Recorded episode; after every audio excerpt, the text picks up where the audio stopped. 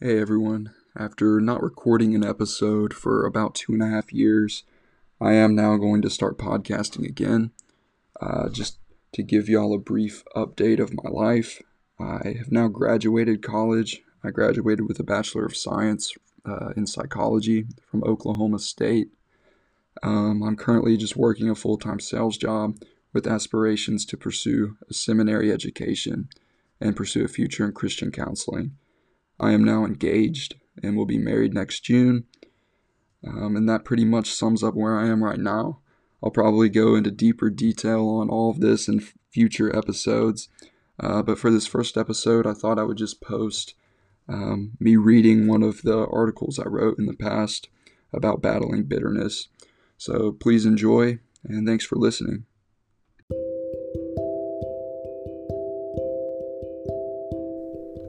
Isaiah chapter 1, verse 18 Come now, let us reason together, says the Lord. Though your sins are like scarlet, they shall be made white as snow. Though they are red like crimson, they shall become like wool. Bitterness is one of the tougher challenges I've faced in my walk with Christ. At the very least, it reflects a lack of forgiveness. However, it does not stop here. Bitterness builds on itself into a pile of hideous sin. Bitterness becomes hate, hate becomes apathy, and apathy leaves our hearts open to be filled with deceit and vain pleasures. What causes one to be bitter? I think most of us can think of plenty of good reasons to be bitter. Perhaps we've been betrayed by someone who swore lo- loyalty. We've been abused by those who hold greater authority than we do. Maybe small things in our day to day living just never seem to go our way. Whatever the cause, when we encounter hurtful situations that wound us and they are not properly treated, our entire worldview is at stake. When wrongdoings are not countered by grace and forgiveness, our hearts put up barriers of self righteousness encompassed in bitterness. How dare they do this against me? I deserve better. Perhaps you've endured wrongdoings of horrific proportions and certainly do deserve better, but that matters not. Grace does not measure out what is deserved. Consider the horrifying proportions to which you have offended God. What is the response He gives us?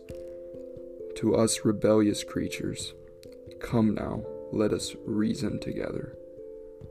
What in our minds make us worthy to respond to wrongdoing with wrath more severe than our Creator responds to us?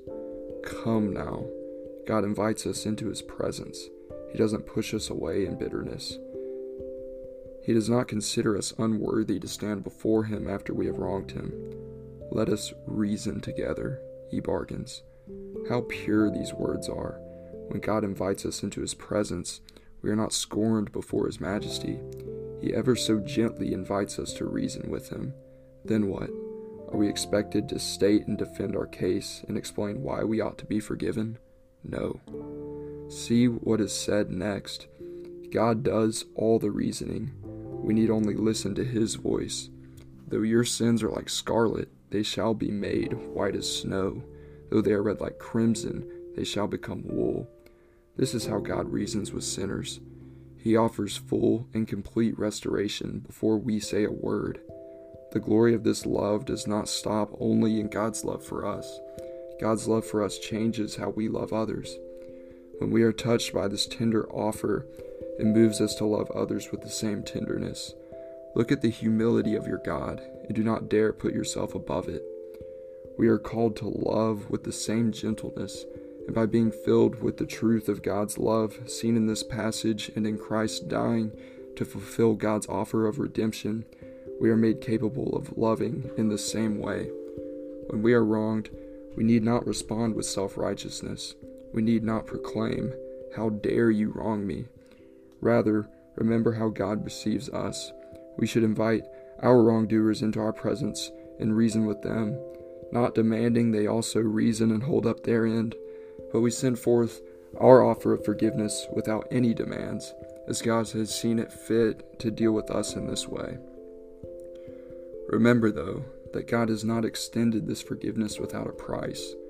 While God has manifested this great love to us without cost to us, it costed Him greatly.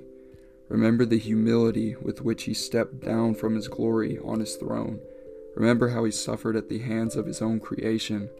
God's love does more than simply forget the wickedness of the wrongdoer. God's love means suffering for the sake of the wrongdoer. When we are wrapped up in the extremity of his love, we too are able to love with the same passion. We sacrifice ourselves for those who wrong us. This brings great glory to our God. When we are overcome by this love, bitterness is suffer- suffocated from existence in our relationships with others. Enemies become friends. And John 15, verse 13 tells us, Greater love has no one than this, that someone laid down his life for his friends. Of course, the love referenced here is the love of Jesus Christ, that he would die to save his elect. But we as believers are to display the same sacrificial love and this depth of love leaves no room for bitterness. We must learn to forgive as God forgives by learning to love sacrificially as God loves. Without this transformative love, our relationships with others and with the world around us will be bitter ones. Bitterness has tormented me personally from several situations in my life. Only by being humbled by the love with which God has loved me, as stated in Romans 5 8, but God shows his love for us in that while we were still sinners, Christ died for us. Have I been able to step away from bitterness and into the restoration that has been put forth by Christ Jesus? Remember how God has so tenderly reasoned with us, and approach your wrongdoers with the same love, leaving no room for bitterness to take hold and grow in your life.